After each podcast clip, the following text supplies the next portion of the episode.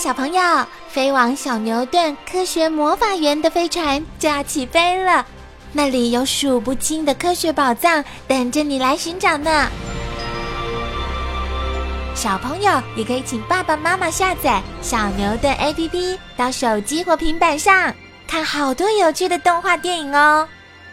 好了，小朋友，快快系上安全带，开始我们的奇幻之旅吧！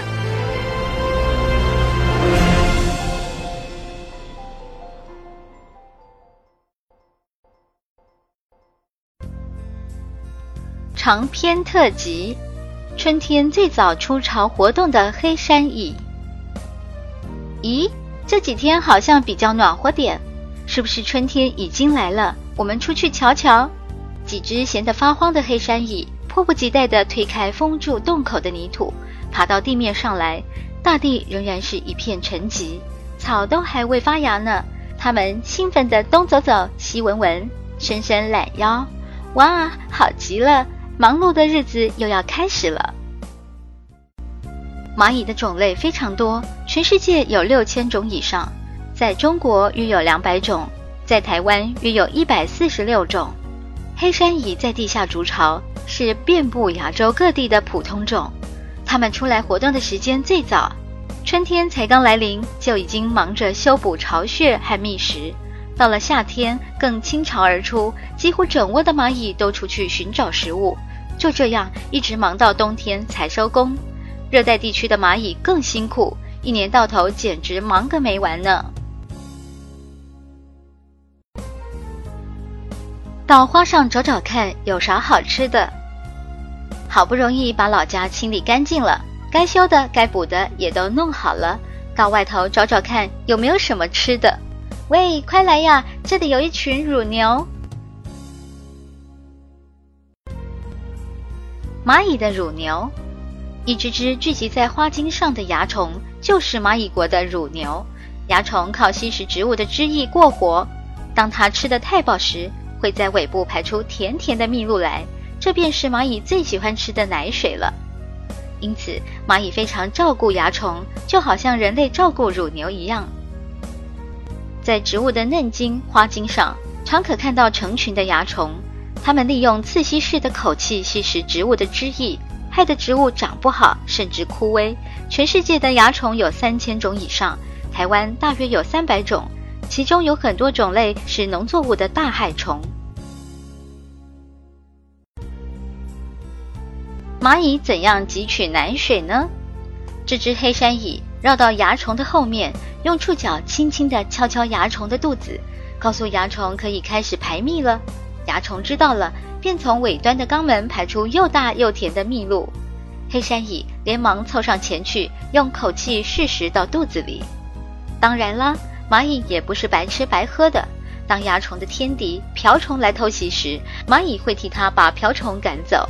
甚至在寒冷的冬天里，蚂蚁还会把蚜虫的卵搬进蚁巢。到第二年春天，再把卵搬回原来的地方，好让虫卵能顺利的孵化出来。蚜虫提供蜜露给蚂蚁，蚂蚁维护蚜虫的生命安全。在自然界中，这种对彼此都有利的现象叫做互利共生。来吧，分一口给你。一只黑山蚁正沿着同伴们留在路上的气味前进。巴不得能赶紧和他们碰头，那儿一定有很多好吃的。喂，过来一下，我把蜜露分一些给你吧。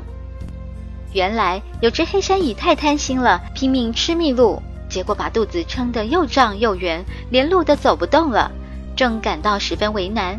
幸好在路上遇到同伴，连忙招呼他过来，然后吐出蜜露，口对口的把食物分给对方。蚂蚁体内有两个胃，一个用来消化食物，供应自己营养；一个用来储存多余的食物，后者叫做宿囊，也叫社会胃。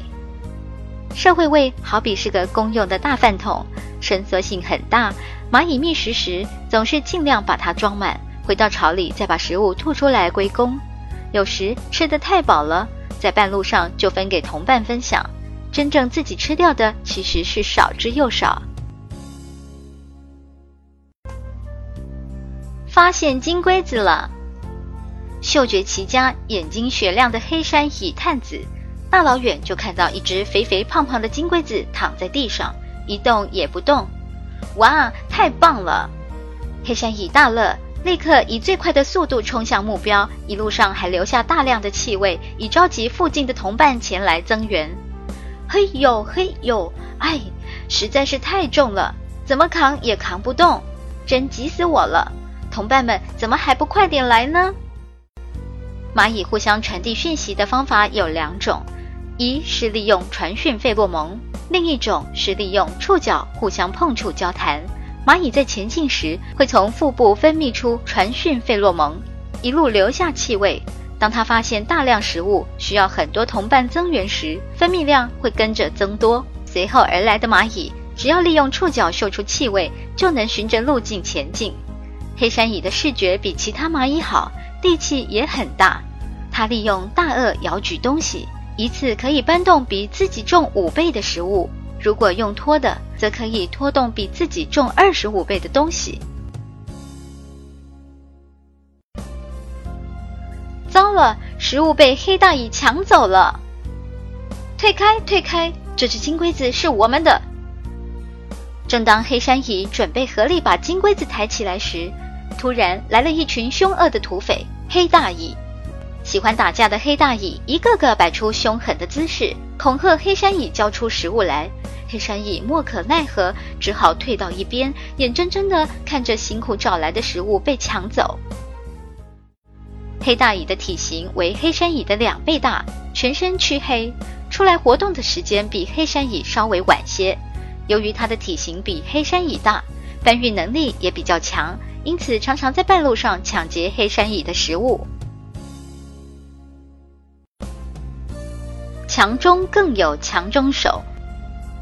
正当黑大蚁得意洋洋地扛着战利品回家，不料却碰到一大群比他们更凶悍的合昼蚁。别看合昼蚁的体型不大，打起架来一点也不含糊。他们尤其擅长利用蚁海战术，专门几个打一个，因此连黑大蚁都害怕三分。看到合昼蚁来袭，黑大蚁吓得赶紧放下战利品，拔腿就逃。几只逃得慢的，马上遭到合昼蚁的围攻。合昼蚁是一种非常合作的蚂蚁，只要发现食物，很快就会聚集一大群。它们也可以在短短的时间内合力将一只大金龟子打倒，所以黑大蚁的体型虽然是合昼蚁的四倍，碰到它们也只好认输。救命啊！我掉到蚁地狱去了！在沙上散步的蚂蚁一不小心滑进沙坑里，不管它怎么挣扎，还是一直往下掉。在坑底。可怕的蚁狮正埋伏沙中，高举大颚，等待美食自投罗网呢。在干松的泥土或沙中，常可发现蛟鳞的幼虫、蚁狮的巢穴。某些蚁狮会在沙土中掘好一个坡度很大的漏斗形陷阱，然后藏匿沙里，一等昆虫掉下来，就向上拨沙，这样虫子便难以逃出它的陷阱。看你往哪儿逃！蚁狮的大颚像钳子似的夹住失足的蚂蚁，并把毒液注入猎物体内麻痹猎物，再用长而尖的口气刺入蚂蚁体内吸取蚂蚁的体液，将吸干的空壳丢出去。这时被吸干体液的蚂蚁只剩下一个空空的皮壳。嗯，吃的真饱，剩下这个空壳也没什么用了，丢到洞外去吧。蚂蚁的数量虽然很多，但也有不少天敌，而非只有蚁狮一种而已。例如，像躲在屋角的捕蝇蜘蛛，喜欢用舌头试食蚂蚁的一种啄木鸟，厌恶蚂蚁的人类等。其中最著名的要数专门吃蚂蚁的食蚁兽了。大家都带着食物回家。一二三，一二三，加油！伙伴们到家了，一群蚂蚁扛着文白蝶的尸体，兴高采烈的回来了。哎，洞太小进不去呀，没关系，就用老方法吧。大伙儿马上你一口我一口，把蝴蝶咬成碎片，再一块块搬回洞里。你们看，我找到什么？一只黑山蚁气喘吁吁地拖回来一只苍蝇，兴奋地向大家报告。蚁群在搬运体积大的食物时，表面上看起来好像杂乱无章，但是最后总能把食物搬回巢里，实在是很奇妙的事。蚂蚁的食性很杂，喜欢吃的食物很多，如苍蝇、蜂、蝴蝶、蝗虫、蜘蛛、蚯蚓等。其他像饭粒、糖果、饼干、水果、种子等，也常常招来蚂蚁。一天忙到晚的工蚁，一窝蚂蚁中数量最多的是工蚁。工蚁又叫纸蚁，专门负责做工。